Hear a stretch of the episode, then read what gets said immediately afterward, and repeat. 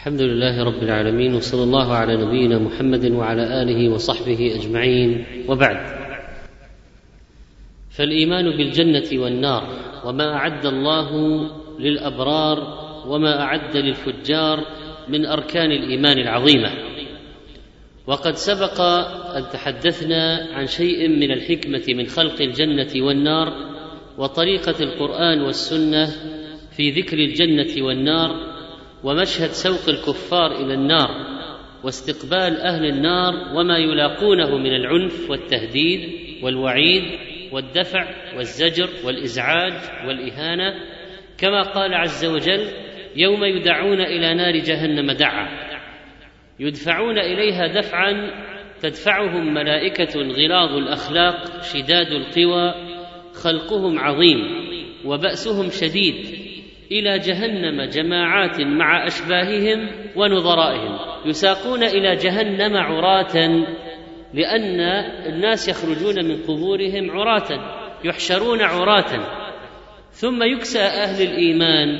ويبقى اهل النار على عريهم فيساقون عراه يساقون حفاه عراه بالسلاسل والاغلال وسيق المجرمون وهم عراه الى ذات المقامع والنكال فنادوا ويلنا ويلا طويلا وعجوا في سلاسلها الطوال فليسوا ميتين فيستريحوا وكلهم بحر النار صال يحشرون على وجوههم كما قال عز وجل ونحشرهم يوم القيامه على وجوههم ويحشرون كما قال تعالى عميا وبكما وصما ماواهم جهنم كلما خبت زدناهم سعيرا عميا لا يبصرون وصما لا يسمعون وبكما لا ينطقون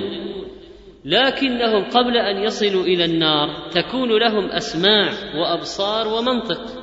ليروا جهنم فيفزعوا منها وتراهم هي ايضا اذا راتهم من مكان بعيد واذا راوها انخلعت افئدتهم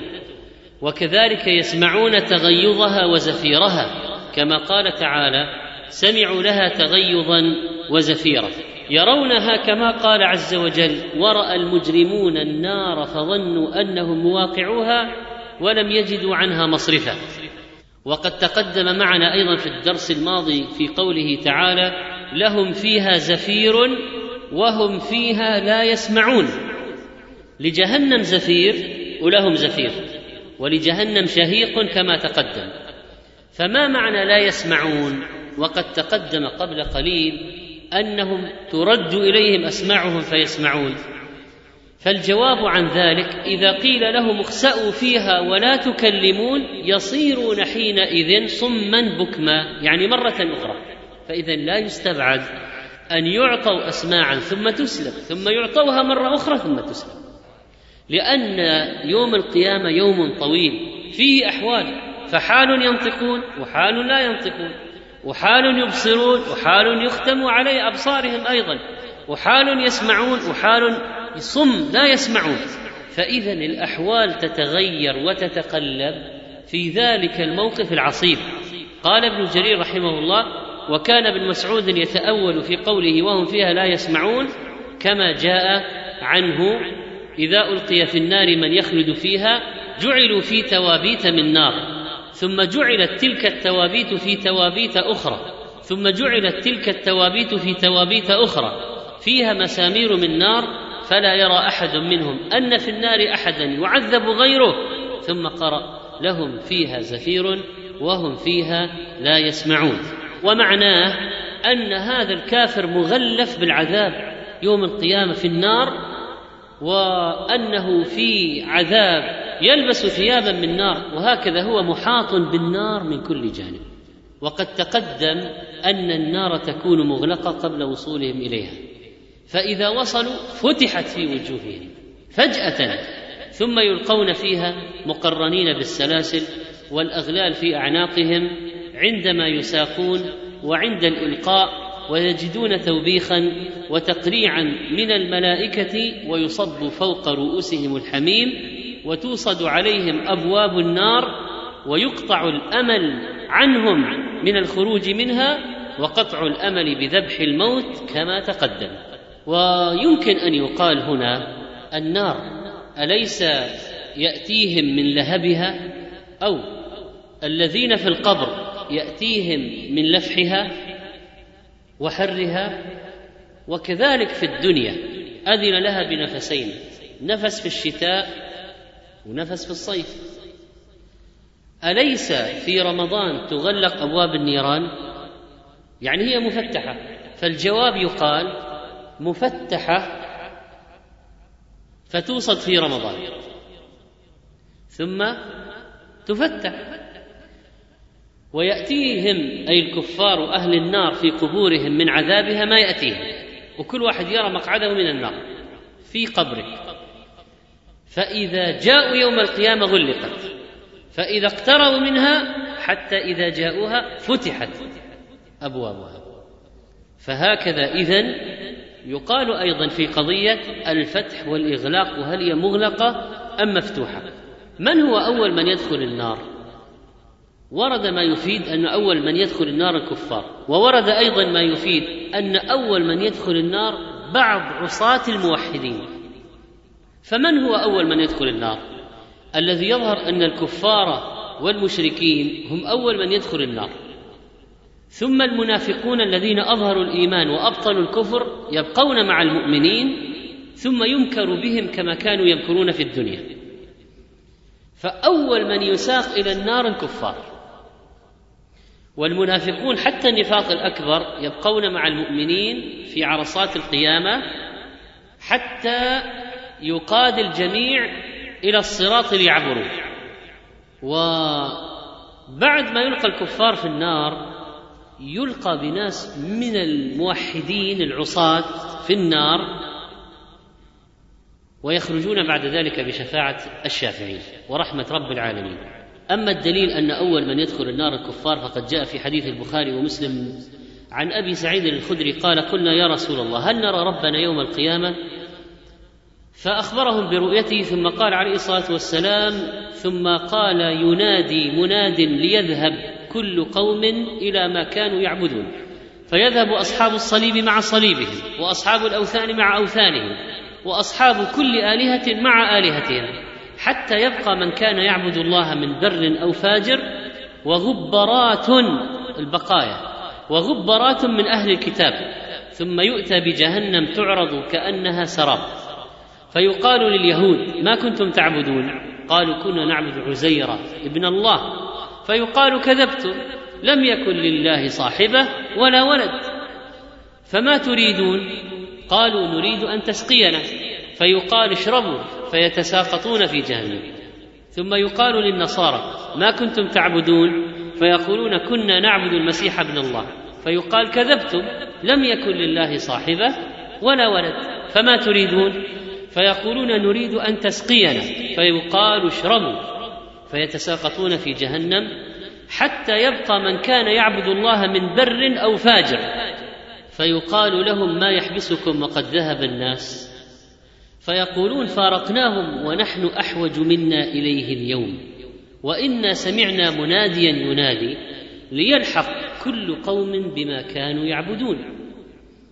وانما ننتظر ربنا فياتيهم الجبار في صوره غير صورته التي راوه فيها ثم ذكر المرور على الصراط الى ان قال المؤمن عليها يعني يعبر النار على الجسر كالطرف وكالبرق وكالريح وكاجاويد الخيل والركاب فناج مسلم وناج مخدوش ومكدوس في نار جهنم والمكدوس المضغوط بعضه فوق بعض فلما يلقى في جهنم ما يلقى مفرود يلقى مكدوس مضغوط ويكبكب بعضهم فوق بعض كما تقدم كبكب فيها بعضهم على بعض يلقى بعضهم فوق بعض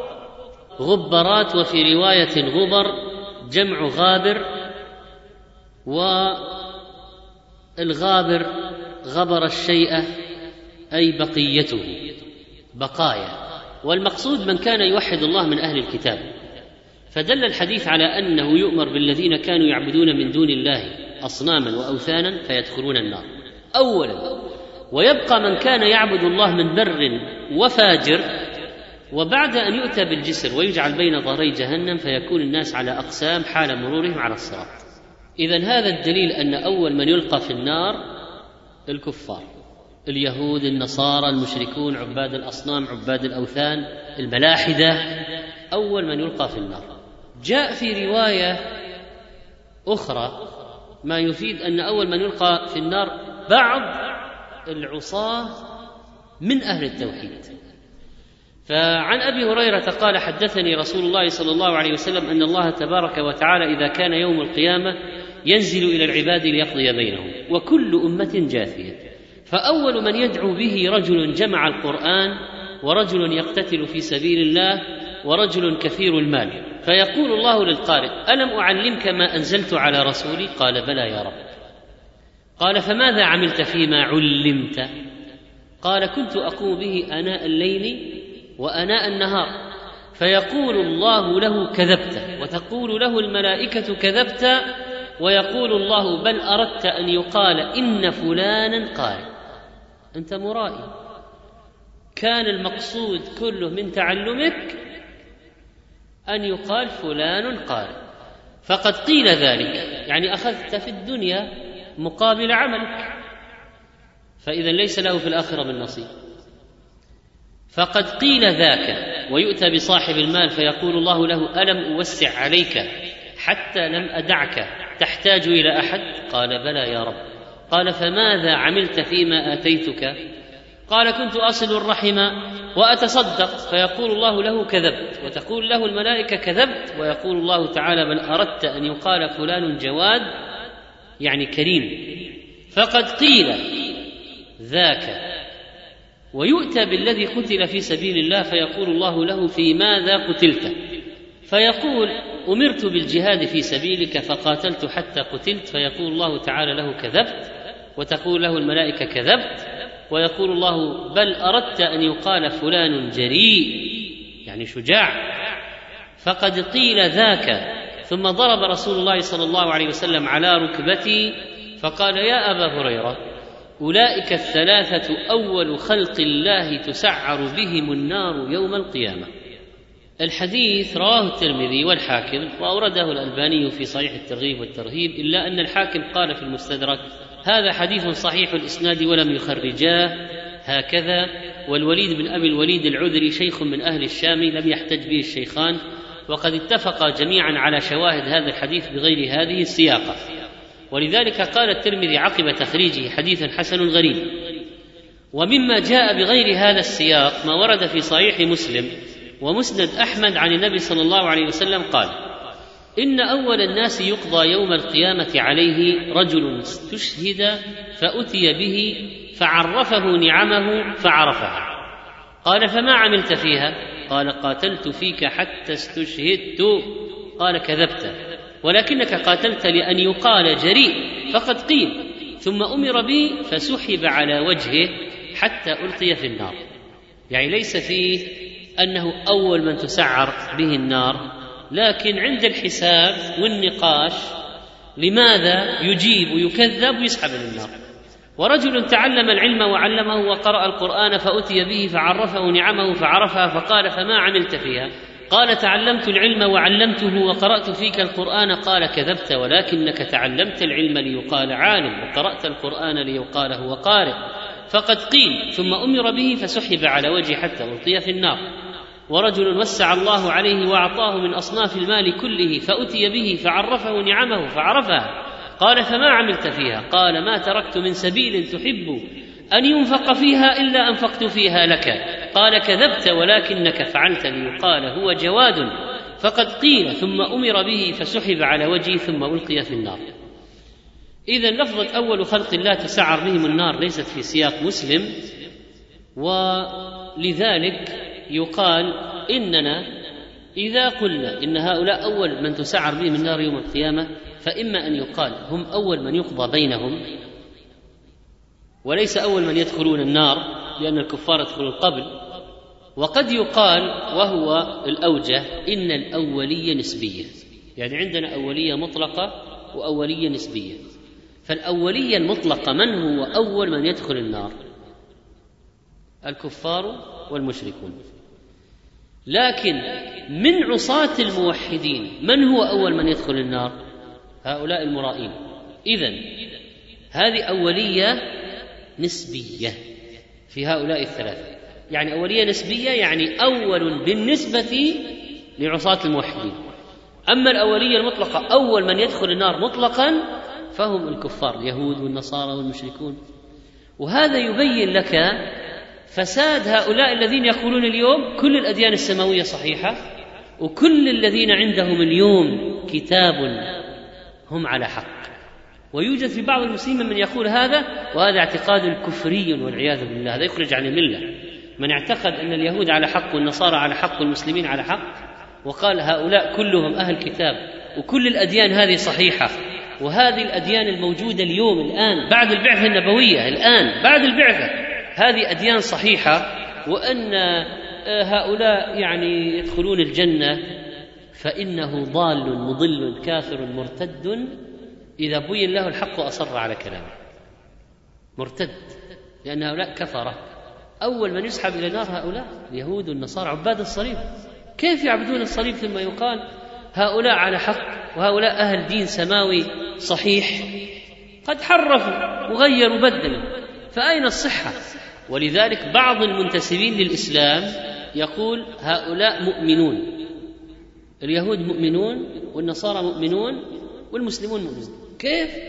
يقول يعني هؤلاء اليهود مؤمنون بموسى وبالتوراه مؤمنون خاص ينجون كفروا بموسى كفروا واذوا موسى اصلا وحرفوا كتاب موسى وقتلوا الانبياء فكيف يقال عنهم انهم مؤمنون اليهود هؤلاء الموجودون اليوم وكيف يقال عن النصارى مؤمنون يقول يؤمنون بعيسى من هو عيسى الذي يؤمنون به الله او ابن الله او ثالث ثلاثه اذا ايمانهم فاسد اصلا هذا ليس بايمان هذا كفر تنبيه ورد حديث بان فسقه القراء يبدا بهم قبل المشركين عن انس مرفوعا في الحديث الزبانية أسرع إلى فسقة القراء منهم إلى عبدة الأوثان فيقولون يبدأ بنا قبل عبدة الأوثان فيقال لهم ليس من يعلم كمن لا يعلم رواه البيهقي في شعب الإيمان وأبو نعيم وقال بعضهم من هذا الحديث أن الفسقة من العلماء يبدأ بهم يوم القيامة قبل عبدة الأوثان كما في إحياء علوم الدين ولذلك أنشد بعضهم وعالم بعلمه لم يعملا معذب من قبل عباد الوثن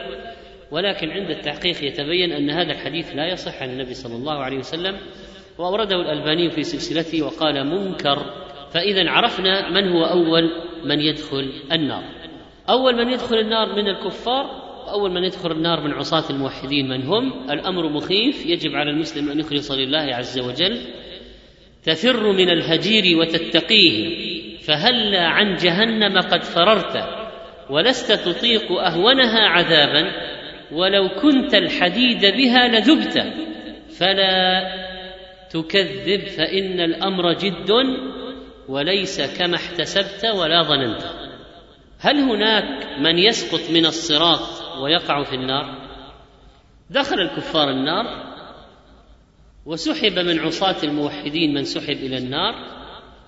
وجاء المؤمنون والمنافقون إلى الصراط المضروب على متن جهنم على ظهر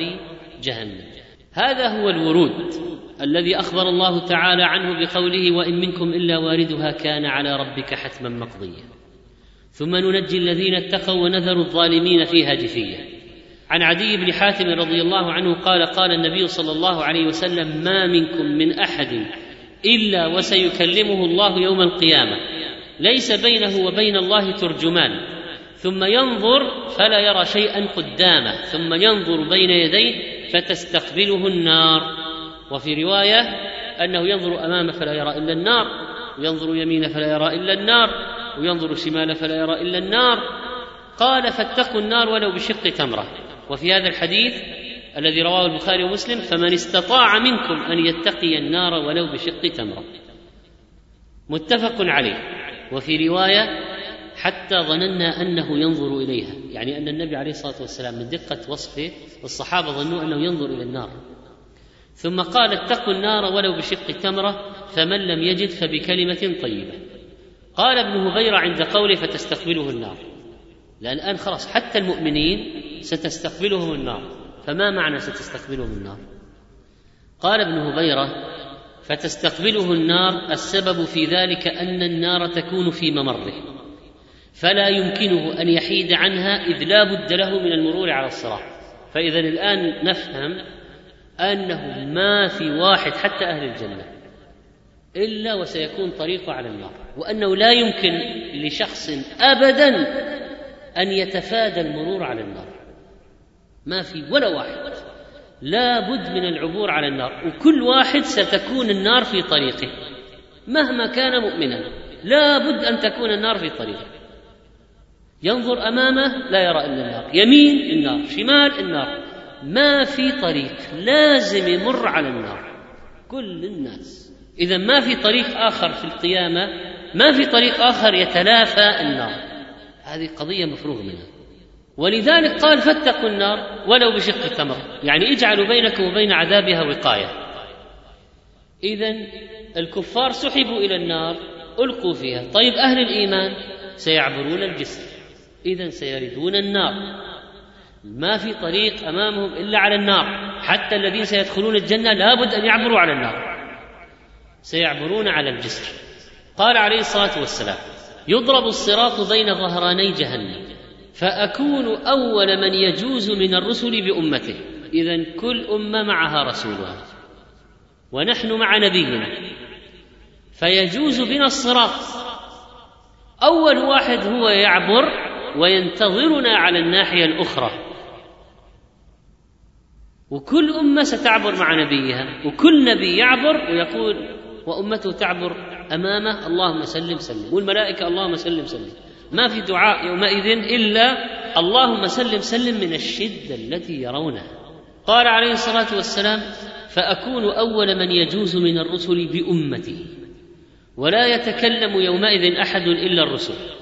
وكلام الرسل يومئذ اللهم سلم سلم وفي جهنم كلاليب مثل شوك السعدان هل رايتم شوك السعدان قالوا نعم قال فانها مثل شوك السعدان غير انه لا يعلم قدر عظمها الا الله طيب ماذا تفعل هذه الكلاليب قال تخطف الناس باعمالهم فمنهم من يوبق بعمله ومنهم من يخردل ثم ينجو السعدان جمع سعدانه وهو نبات ذو شوك يضرب به المثل في مرعاه فيقال مرعى ولا كالسعدان يعني في طيب المرعى قال النووي هو نبت له شوكة عظيمة مثل الحسك من كل الجوانب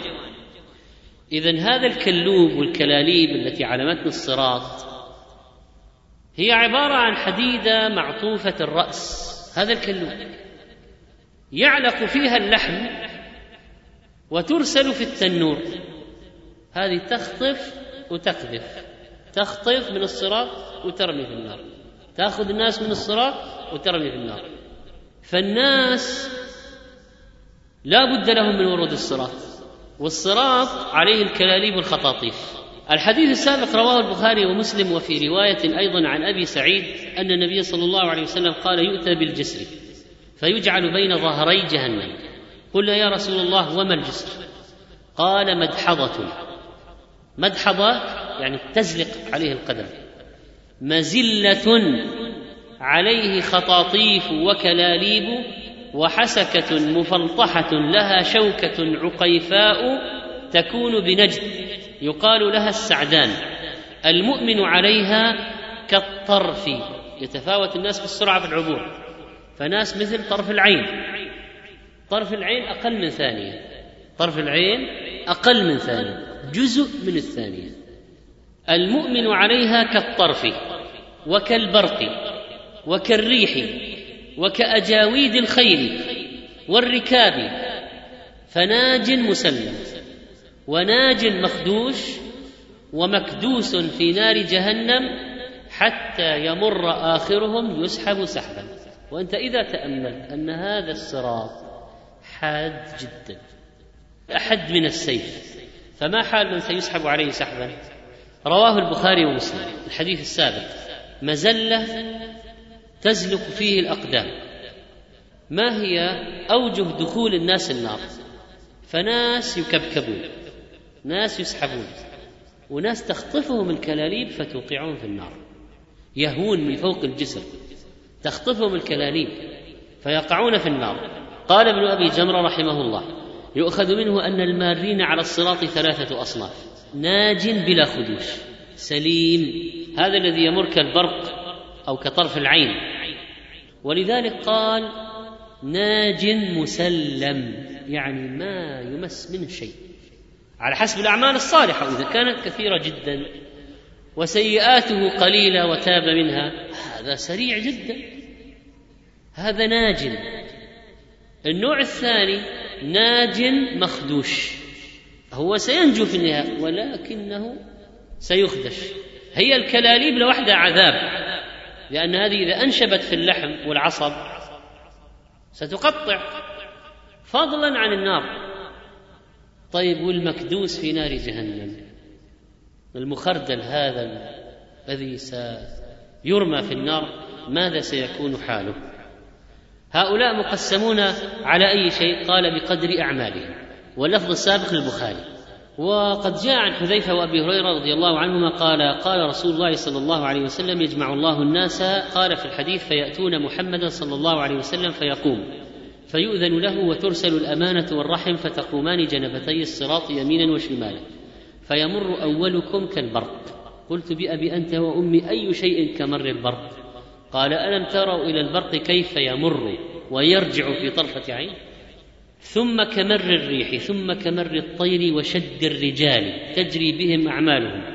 ونبيكم قائم على الصراط يقول رب سلم سلم حتى تعجز أعمال العباد حتى يجيء الرجل فلا يستطيع السير إلا زحفا قال وفي حافتي الصراط كلاليب معلقة مأمورة بأخذ من أمرت به فهي تعرف بدقة من تأخذ أنا مأمورة فمخدوش ناج ومكدوس في النار إذا المسلم مضى من بقي مخدوش ناج ومكدوس في النار والذي نفس أبي هريرة بيده إن قعر جهنم لسبعون خريفا رواه مسلم إذا هنالك من سيقع في النار من الصراط فهذه كيفية أخرى أو حال أخرى لدخول النار الذين سيدخلون على أي الأحوال والهيئات يدخلون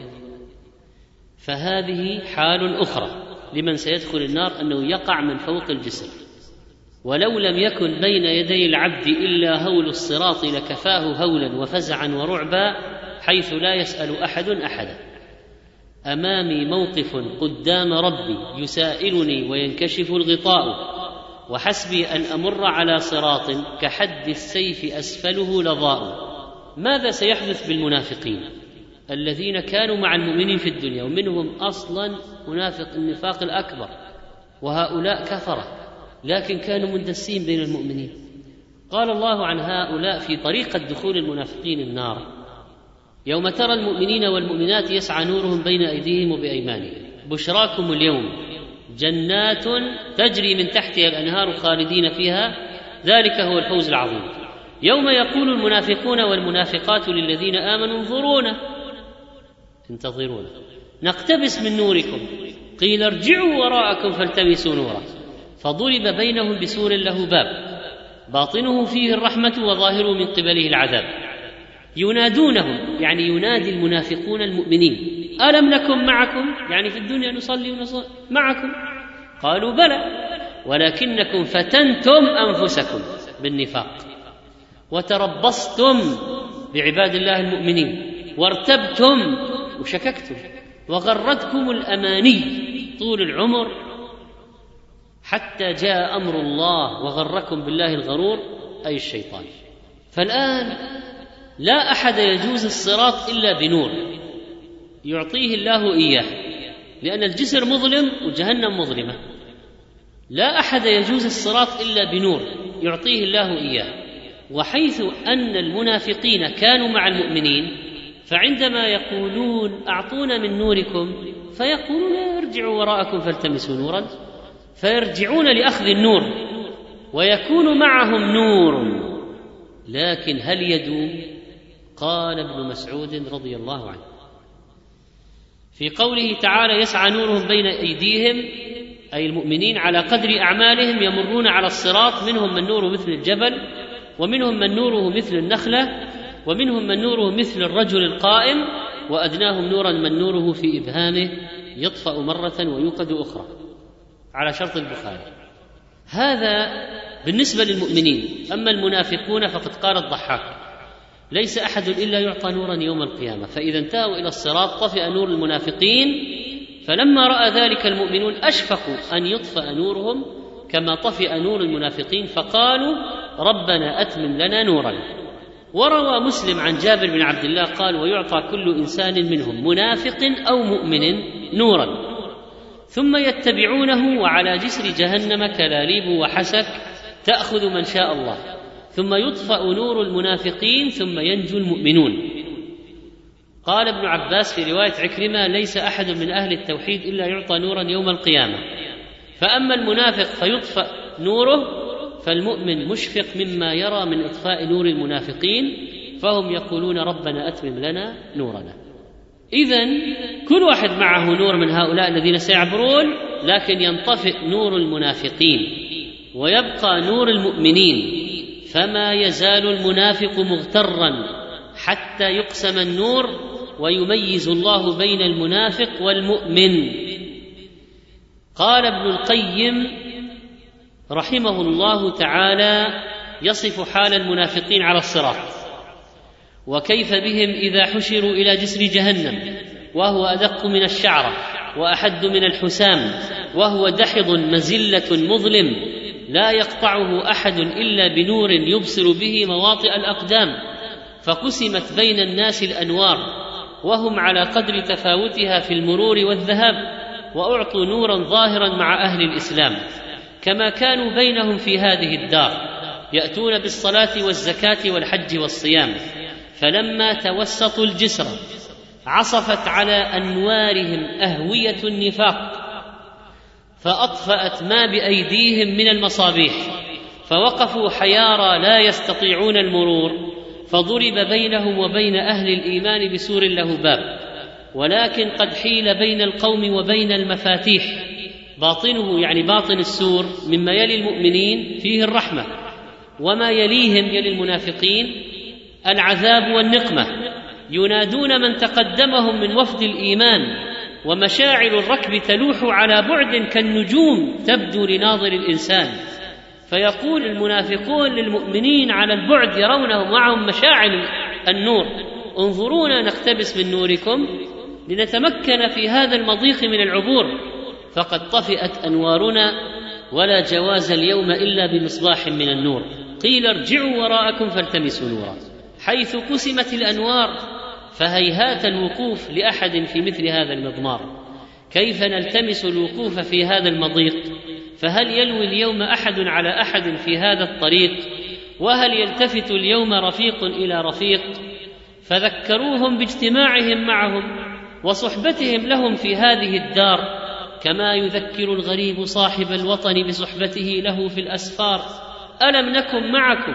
نصوم كما تصومون ونصلي كما تصلون ونقرا كما تقرؤون ونتصدق كما تصدقون ونحج كما تحجون فما الذي فرق بيننا اليوم حتى انفردتم دوننا بالمرور قالوا بلى ولكنكم كانت ظواهركم معنا وبواطنكم مع كل ملحد وكل ظلوم كفور ولكنكم فتنتم انفسكم وتربصتم وارتبتم وغرتكم الاماني حتى جاء امر الله وغركم بالله الغرور فاليوم لا يؤخذ منكم فديه ولا من الذين كفروا ماواكم النار هي مولاكم هي تتولاكم هي صاحبتكم هي مولاكم وبئس المصير فاذا لا يفرح احد كفرح المؤمنين بالنجاه ويخدع المنافقون بخدعه الله لهم قال قتاده كانوا على خدعه من الشيطان والله ما زالوا عليها حتى قذفهم الله في النار قال مجاهد كان المنافقون مع المؤمنين احياء يناكحونهم ويغشونهم ويعاشرونهم وكانوا معهم امواتا ويعطون النور جميعا يوم القيامه ويطفأ النور من المنافقين إذا بلغوا السور ويماز بينهم حينئذ يتساقط إذن المنافقون ويتهاوون من الصراط إلى الدرك الأسفل من النار لأن جهنم دركات بعضها فوق بعض وكل طبقة لها باب فيهوي هؤلاء من الجسر على الطبقة الأولى مفتوحة الباب فيها على الثانية على الثالثة على الرابعة حتى يصلوا إلى الدرك الأسفل من النار فهنالك مستقر عذابهم عليها صراط مدحض ومزلة عليها البرايا في القيامة تحمل وفيه كلاليب تعلق بالورى فهذا نجا منها وهذا مخردل فلا مذنب يفديه ما يفتدي به وان يعتذر يوما فلا العذر يقبل فهذا جزاء المجرمين على الردى وهذا الذي يوم القيامه يحصل المؤمنون زحزحوا عن النار ونجوا ينجي الله الذين امنوا واتقوا ثم ننجي الذين اتقوا ونذر الظالمين فيها جثيه اذا ما معنى قوله تعالى وان منكم الا واردها كان على ربك حتما مقضيا اذا الورود لا بد منه فما معنى الورود للعلماء في ذلك قولان مشهوران لما نقول الآن كل الناس يوم القيامة أمامهم النار ما في أحد أمامه شيء ثاني غير النار لازم يكون أمامه النار سيرد عليها سيرد عليها لأن الله تعالى قال وإن منكم إلا وارده كان على ربك حتما مقضيا الله قضى بهذا وجعله شيئا محتوما لا بد منه فما معنى ورود النار للعلماء في ذلك قولان الورود الدخول والورود العبور اما من قال الورود الدخول فانه قال بالنسبه للمؤمنين يصرف الله عنهم حرها وينجيهم من عذابه فهم سيدخلون سيدخلون ولكن سينجون ومن أدلة هذا القول ما ذكره ابن عباس رضي الله عنهما من أن جميع ما في القرآن من ورود النار معناه دخولها غير محل النزاع فدل ذلك على ان محل النزاع هذا وان منكم الا واردها مثل المواضع الاخرى وخير ما يفسر به القران هو القران كذلك قالوا ان الله خاطب جميع الناس بانهم سيردون النار برهم وفاجرهم فقال وان منكم الا واردها وبين مصيرهم ومآلهم بعد ذلك فقال ثم ننجي الذين اتقوا ونذر الظالمين فيها جثية إذا كلهم سيدخلون المؤمنون ينجون والظالمون يبكون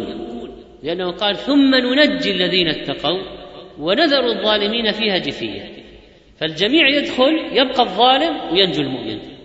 فلذلك فسروها بالدخول وعلى هذا تحمل بعض عبارات السلف مثل أن أبا ميسرة كان إذا أوى إلى فراشه قال يا ليت أمي لم تلدني ثم يبكي فقيل ما يبكيك يا أبا ميسرة فقال أخبرنا أنا واردوها ولم نخبر أنا صادرون عنها يعني أن داخلون داخلون لكن ما عندنا أننا على التعيين سننجو يعني كل واحد فينا أنا وأنت وهو كلنا سنرد النار لكن ما عندي أنا ولا أنت ولا هو أي ضمانة أننا سننجو فعندنا تأكيد أننا سندخل وما عندنا تأكيد أننا سننجو هذا الذي أخافهم وقال عبد الله بن مبارك عن حسن البصري قال رجل لأخيه هل أتاك أنك وارد للنار قال نعم قال فهل أتاك أنك صادر عنها قال لا قال ففيما الضحك وعن ابن عباس أتاه رجل يقال له أبو راشد وهو نافع بن الأزرق فقال له يا ابن عباس أرأيت قول الله وإن منكم إلا واردها كان على ربك حتما مقضيا قال أما أنا وأنت يا أبا راشد فسنردها فانظر هل نصدر عنها أم لا القول الثاني الذين فسروا الورود بالمرور إذا القول الأول الدخول القول الثاني المرور والعبور على الصراط قال النووي رحمه الله والمراد بقوله تعالى وإن منكم إلا واردها المرور على الصراط وقيل الوقوف عندها ثم ننجي الذين اتقوا أي إذا مر الخلائق كلهم على النار وسقط فيها من سقط من الكفار والعصاة ذوي المعاصي بحسب معاصيهم نجى الله المؤمنين المتقين بحسب اعمالهم وشارح الطحاويه قال والاظهر والاقوى انه المرور على الصراط ثم ذكر الايه ثم ننجي الذين اتقوا ونذر الظالمين فيها جثيه قال وفي الصحيح انه صلى الله عليه وسلم قال والذي نفسي بيده لا يلج النار احد بايع تحت الشجره قالت حفصه فقلت يا رسول الله اليس الله يقول وان منكم الا واردها قال الم تسمعيه قال ثم ننجي الذين اتقوا ونذر الظالمين فيها جثية أشار صلى الله عليه وسلم إلى أن ورود النار لا يستلزم دخولها وأن النجاة من الشر لا تستلزم حصوله بل تستلزم انعقاد سببه فمن طلبه عدوه ليهلكوه ولم يتمكنوا منه يقال نجاه الله منه فليس معنى كلمه ننجي يعني انهم دخلوا ولكن من مر عليها وسلم يقال له نجا منها اختار هذا القول عدد من أهل العلم كشيخ الإسلام تيمية رحمه الله وابن القيم ومن أدلتهم على ذلك حديث الترمذي عن السدي قال سألت مرا الهمداني عن قول الله عز وجل وإن منكم إلا واردها فحدثني أن عبد الله بن مسعود حدثهم قال قال رسول الله صلى الله عليه وسلم يرد الناس النار ثم يصدرون منها بأعمالهم فأولهم كلمح البرق ثم كالريح ثم كحضر الفرس عدو الفرس ثم كالراكب في رحله ثم كشد الرجل ثم كمشيه وهذا حديث حسن وروى مسلم عن أم مبشر أنها سمعت النبي صلى الله عليه وسلم يقول عند حفصة لا يدخل النار إن شاء الله من أصحاب الشجرة أحد الذين بايعوا تحتها قالت بلى يا رسول الله فانتهرها فقالت حفصة وإن منكم إلا واردها فقال النبي صلى الله عليه وسلم قد قال الله عز وجل ثم ننجي الذين اتقوا ونذر الظالمين فيها جثية قال العلماء معناه لا يدخلها أحد منهم قطعا يعني من المؤمنين ويكون الورود هنا المرور والعبور كما يقال ورد المدينة ولو ما دخلها وكما يقال ورد ماء مدين ولو ما صار في وسط الماء و قال عليه الصلاه والسلام من مات له ثلاثه من الولد لم يبلغ الحنث لم يرد النار الا عابر سبيل يعني يجوز عليها جوازا اسناد لا باس به وله شواهد فاذا معناها مجتاز مر مجتازا على النار وهذا الاجتياز ولا شك مفزع لانه حتى لو كان المقصود المرور وعدم الدخول المرور من فوق جهنم وحده هذا مخيف ومفزع وفاجعة لأن الصراط دقيق وحاد ويروغ ودحض مزلة وعليه خطاطيف أصلا منظر الخطاطيف وحده آه، شيء عظيم جدا مخيف وتحت جهنم فهو مخيف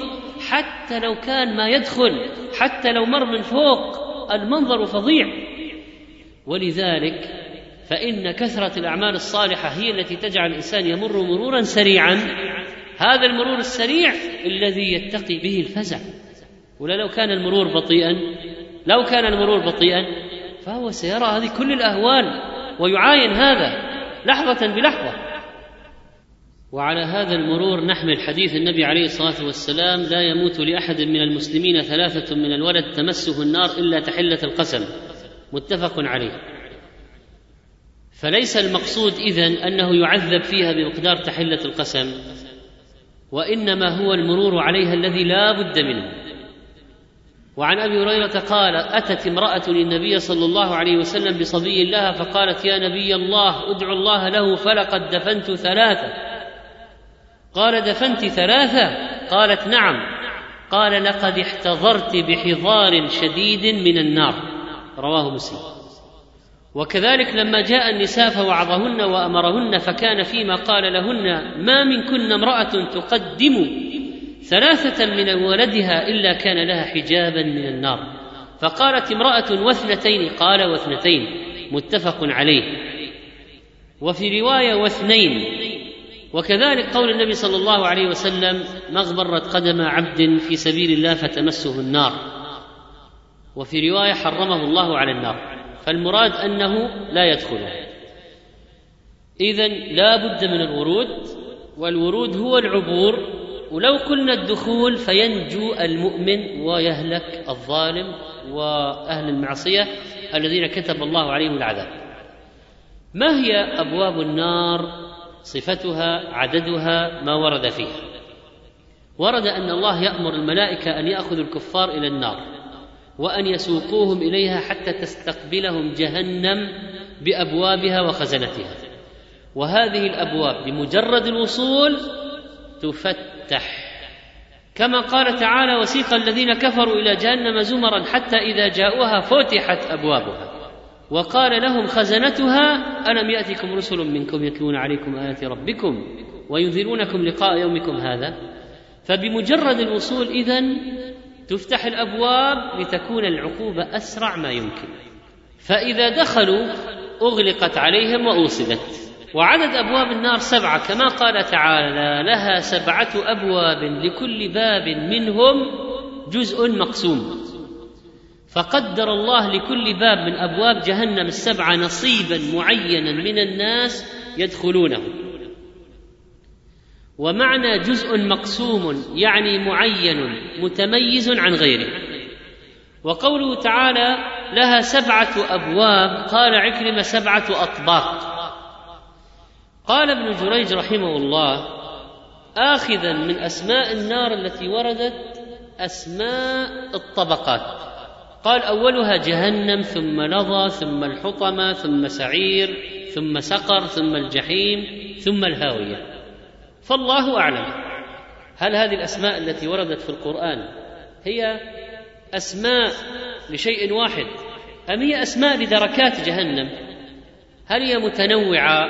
وكثيره لبيان عظم شان النار ام هي اسماء لدركات النار قال القطان صاحب التفسير وجهنم هذه ذات سبعه ابواب لكثره من يردها من المجرمين ولكل باب طائفة مختصة به ولكل طائفة مرتبة معلومة تتكافأ مع شرهم ويقول عدد من المفسرين إن لجهنم سبع طبقات ينزلها مستحقوها بحسب مراتبهم في الضلال وذكر بعضهم جهنم والسعير ولظى والحطمة وسقر والجحيم والهاوية وقال بعضهم سبعة أبواب سبع طبقات بعضها فوق بعض تسمى دركات ويدل على ذلك قوله تعالى ان المنافقين في الدرك الاسفل من النار جهنم سبعه اقسام ولكل قسم باب وقال بعضهم الطبقه الاولى فيها اهل التوحيد يعذبون على قدر اعمالهم ثم يخرجون والثانيه لليهود والثالثه للنصارى والرابعه للصابئين والخامسه للمجوس والسادسه للمشركين والسابعه للمنافقين والله اعلم وقال السعدي رحمه الله كل باب اسفل من الاخر لكل باب منهم اي من اتباع ابليس جزء مقسوم اي بحسب اعمالهم وصح عن علي رضي الله عنه انه قال ابواب جهنم سبعه بعضها فوق بعض فيمتلئ الاول ثم الثاني ثم الثالث حتى تمتلئ كلها لطيفه عن هشام بن حسان قال خرجنا حجاجا فنزلنا منزلا في بعض الطريق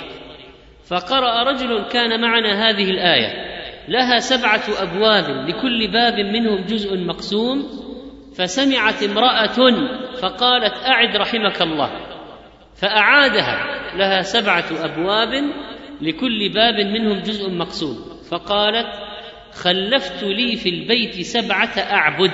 عندي سبع عبيد أشهدكم انهم احرار لكل باب واحد منهم فاعتقتهم رجاء ان يمنعها الله من النار من ابوابها بهذا جاء في بعض القصص ايضا ان رجلا ولدت له زوجته ست بنات فقال لما حملت ان ولدت السابعه بنتا فانت طالق او هددها قال ان ولدت السابعه بنتا فسأطلقك فلما جاءها المخاض كان في نوم فرأى في المنام أنه أخذ به إلى النار إلى الباب الأول ليلقى فيها فإذا ابنته الأولى قد سدته تمنعهم من إدخاله فيها فذهبوا به إلى الباب الثاني فوجد ابنته الثانية قد سدته تمنعهم من ادخاله فيها فذهبوا به الى بابها الثالث فوجد ابنته الثالثه تمنعهم من ادخاله فيها حتى اتوا على الابواب السته فاتوا به الى الباب السابع فاذا به مفتوح فهموا بالقائه فيها ولم يجد من يقف عليه فاستيقظ فزعا يقول اللهم اجعلها بنتا اللهم اجعلها بنتا فولدت زوجته ببنت فأحسن مثواها وقال النبي عليه الصلاة والسلام من كانت له وفي رواية من كان له ثلاث بنات فصبر عليهن فأطعمهن وسقاهن وكساهن من جدته يعني من ماله وغناه كن له حجابا من النار ماذا عن خزنة النار وزبانيتها أما الخزنة والزبانية فإنهم يستقبلون الكفار بالشدة والقسوة والفظاظة فبعد أن تفتح الأبواب يسأل الخزنة أهل النار عن سبب ورودهم إليها وهم على الأبواب ينتظرون أن يقذف بهم فيها فيعترفون أنهم كانوا في الدنيا معرضين مجرمين كافرين وهؤلاء الخزنة لهم صفات فظيعة وأخلاق شديدة لا يعرفون الرحمة قط وقد خلقوا لعذاب هؤلاء قال عز وجل يا ايها الذين امنوا قوا انفسكم واهليكم نارا وقودها الناس والحجاره عليها ملائكه غلاظ شداد لا يعصون الله ما امرهم ويفعلون ما يؤمرون قال المفسرون غلاظ يعني طباعهم غليظه قد نزع الله من قلوبهم الرحمه بالكافرين شداد اي تركيبهم في غايه الشده والكثافه والمنظر المزعج وقيل غلاظ الاقوال شداد الافعال وقيل غلاظ في اخذهم اهل النار شداد عليهم يقال فلان شديد على فلان اذا قوي عليه يعذبه بانواع العذاب وقيل الغلاظ في اجسادهم الشداد في قوتهم عليها ملائكه غلاظ شداد لا يخالفون الله في امره يفعلون ما يؤمرون الزبانيه لا يرحمون اذا استرحموا قال بعضهم حبب اليهم عذاب اهل النار كما حبب لبني ادم اكل الطعام والشراب وهؤلاء الزبانيه يسوقون الناس الى النار هؤلاء الزبانيه يعذبون اهل النار والملائكه قد ساقت أهل النار من قبل أفواجا وجماعات وأمما كلما ألقي فيها فوج سألهم خزنتها ألم يأتكم نذير فيضطرون للاعتراف بالحقيقة قالوا بلى قد جاءنا نذير فكذبنا وقلنا ما نزل الله من شيء وبعد أن يلقوا فيها ويقاسوا حرها وزمهريرها لأن من عذاب جهنم البرد الشديد كما أن من عذابها الحر الشديد ولكن يغلب على عذابها شدة الحر وشدة البرد فيها لا تخفف شيئا من الحر وقد قال النبي عليه الصلاة والسلام إن الله أذن لجهنم بنفسين نفس في الشتاء ونفس في الصيف وهذا أشد ما نجد من الحر وهذا أشد ما نجد من الزمهرير بعد ما يعاني من زمهريرها وحرها تناديهم خزنه النار وبعد ان يلقوا فيها ويعانوا من حرها وزمهريرها يصيحون ينادون خزنه النار بالتخفيف عنهم وقال الذين في النار لخزنه جهنم ادعوا ربكم يخفف عنا يوما من العذاب ولكن الله عز وجل قد امر الزبانيه بالتعذيب وان لا يرحم هؤلاء ولا يستجيب لهم ويقول تعالى اخسأوا فيها ولا تكلمون وتقول الخزنة تقول لهم أولم تك تأتيكم رسلكم بالبينات فلا يزيدهم رد الخزنة إلا نكالا ويقطع لهم بالمكوث الدائم في دار البوار ولا يستفيدون شيئا من الاستغاثة بهم لقد جئناكم بالحق ولكن أكثركم للحق كارهون كم عدد خزنة النار وزبانية جهنم قال بعضهم إن عددهم كثير لا يحصيه إلا الله عز وجل وقد قال النبي عليه الصلاة والسلام يؤتى بجهنم يومئذ لها سبعون ألف زمام مع كل زمام سبعون ألف ملك يجرونها رواه مسلم وورد في قوله تعالى وما أدراك ما سقر لا تبقي ولا تذر لواحة للبشر يعني تحرق البشرة عليها تسعة عشر فذكر أن عددهم تسعة عشر ذهب بعض العلماء إلى أن تسعة عشر هم الرؤساء والنقباء وليس هذا بالظاهر لأن العدد جاء واضحا في الآية أنه تسعة عشر تحديدا وهو الراجح قال عز وجل وما جعلنا أصحاب النار إلا ملائكة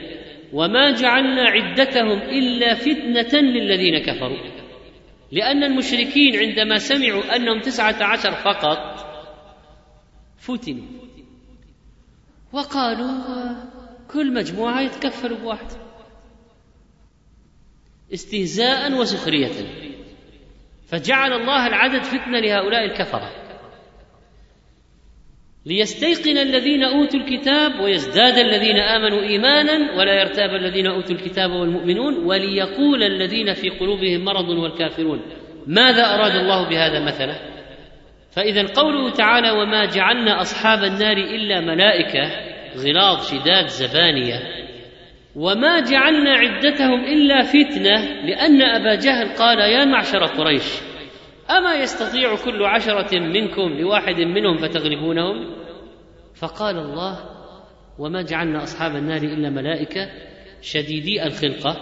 وقيل ان ابا الاشدين واسمه كلد بن اسيد بن خلف قال يا معشر قريش اكفوني منهم اثنين وانا اكفيكم منهم سبعه عشر اغترارا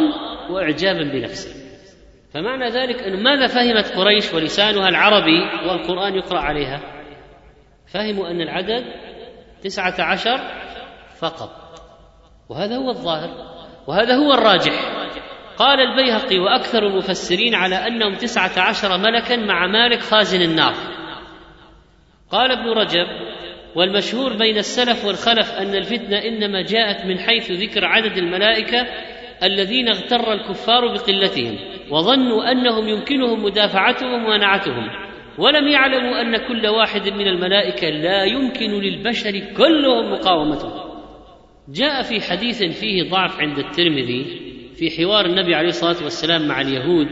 انهم قالوا يا ابا القاسم كم عدد خزنه جهنم قال هكذا وهكذا يعني في مره عشره وفي مره تسعه قالوا نعم والعدد هذا هو فتنة الكفار بلا شك ولكنه كاف جدا لتعذيبهم في النار وكبير الخزنة مالك عليه السلام كبير خزنة النار جاء ذكره في كتاب الله فقال تعالى ونادوا يا مالك ليقضي علينا ربك قال إنكم ماكثون قرأها النبي عليه الصلاة والسلام على المنبر ونادوا يا مالك ليقضي علينا ربك رواه البخاري يعني يقبض ارواحنا فيريحنا مما نحن فيه لان الله قال لا يقضى عليهم فيموتوا ولا يخفف عنهم من عذابها وقال ثم لا يموت فيها ولا يحيا لا هي حياه ولا هي موت فلما سالوا الموت اجابهم مالك انكم ماكثون قال بعضهم اجابهم بعد مده وعن سمره بن جندب قال كان النبي صلى الله عليه وسلم اذا صلى صلاه اقبل علينا بوجهه فقال من راى منكم الليله رؤيا فان راى احد قصها فيقول ما شاء الله فسالنا يوما فقال هل راى احد منكم رؤيا قلنا لا قال لكني رايت الليله رجلين اتياني فاخذ بيدي وذكر الحديث وفيه واذا رجل قريب من الشجره بين يديه نار يوقدها في نهاية الحديث النبي عليه الصلاة والسلام لما سأل من هذا ومن هذا ومن هذا ذكر له أن الذي يوقد النار مالك خازن النار رواه البخاري جاء في الزبانية قوله تعالى سندعو الزبانية عن ابن عباس قال مر أبو جهل فقال للنبي عليه الصلاة والسلام ألم أنهك ألم أنهك يعني عن الصلاة عند الكعبة أرأيت الذي ينهى عبدا إذا صلى فانتهره النبي صلى الله عليه وسلم رد عليه بقسوة بجرأة فقال له أبو جهل لم تنتهرني يا محمد فوالله لقد علمت ما بها رجل أكثر ناديا مني أنا أكثر قريش ناديا يعني وأصحابا وجلساء فقال له جبريل عليه السلام للنبي عليه الصلاة والسلام فليدع ناديه فقال ابن عباس والله لو دعا ناديه لاخذته زبانيه العذاب رواه الترمذي واحمد وصحح اسناده احمد شاكر رحمه الله وعن ابي هريره رضي الله عنه قال قال ابو جهل هل يعفر محمد وجهه بين اظهركم فقيل نعم فقال واللات والعزى لئن رايته يفعل ذلك لاطان على رقبته او قال لاعفرن وجهه في التراب فأتى رسول الله صلى الله عليه وسلم وهو يصلي زعم ليطأ على رقبته قال فما فجئهم منه والآن الكفار مشركو قريش يراقبون المشهد النبي عليه الصلاة والسلام يصلي عند الكعبة وهذا سجد وأبو جهل متجه إليه ليطأ على رقبته وهو ساجد لأنه حلف أن يفعل ذلك فما فجئهم منه فوجئ الجميع الا وهو ينكص على عقبيه متراجعا ويتقي بيديه ويرجع الى الخلف فقيل له ما لك فقال ان بيني وبينه لخندقا من نار وهولا واجنحه فاخبر النبي عليه الصلاه والسلام بما قال ابو جهل انه تراجع يتقي بيديه ويقول ان بيني وبينه لخندقا من نار وهولا واجنحه فقال النبي عليه الصلاه والسلام لو دنا مني لاختطفته الملائكه عضوا عضوا قطعوه فانزل الله عز وجل كلا ان الانسان ليطغى ان راه استغنى ان الى ربك الرجعى ارايت الذي ينهى عبدا اذا صلى ارايت ان كان على الهدى او امر بالتقوى أرأيت إن كذب وتولى يعني أبا جهل ألم يعلم بأن الله يرى كلا لئن لم ينتهي لنسفعا بالناصية ناصية كاذبة خاطئة فليدع نادية سندعو الزبانية كلا لا تطعه الحديث رواه مسلم في صحيح إذا هؤلاء الزبانية سيدعوهم الله عز وجل ولو كان أبا جهل تقدم لدعا الملائكة ربهم فتخطفوه وقطعوه عضوا عضوا ويوم القيامة في النار سيأمر الله الزبانية بإنزال العذاب بأبي جهل ومن معه في النار فهؤلاء الزبانية الشداد أعدهم الله خصيصا لعذاب أهل النار فسوف يكون على ايديهم التعذيب فان جهنم بدون زبانيه كافيه في العذاب لو اطبق عليهم فيها من غير احد يقوم بعمليات التعذيب فانها وحدها فرن تنور عظيم جدا كافي في العذاب فكيف اذا كانت هناك ملائكه مخصصه لتجريعهم العذاب صبوا فوق رؤوسهم الحميم يضربونهم بالمطارق يعذبونهم هذا يفعل بهم غير هذه النار المحيطه بهم في كل جانب حتى قال بعضهم يوضع في تابوت في تابوت في تابوت من نار من جميع الجوانب هو اصلا محاط بالنار من جميع الجوانب فكيف وهنالك من يذيقه اصنافا اخرى من العذاب وسياتي معنا انواع التعذيب في النار ما هي؟ يعني القضيه ليست فقط احراق لا ليست فقط احراق في اشياء كثيره في انواع وفنون من العذاب في جهنم وهنالك من يقوم على التعذيب ويتولاه هذا ما اعد الله لاهل الكفر به ولمن عصاه فنسال الله سبحانه وتعالى ان يحرمنا على النار وان يقينا عذاب جهنم وان يصرف عنا عذابها ونساله عز وجل ان يتوب علينا ويغفر لنا ذنوبنا وصلى الله وسلم على نبينا محمد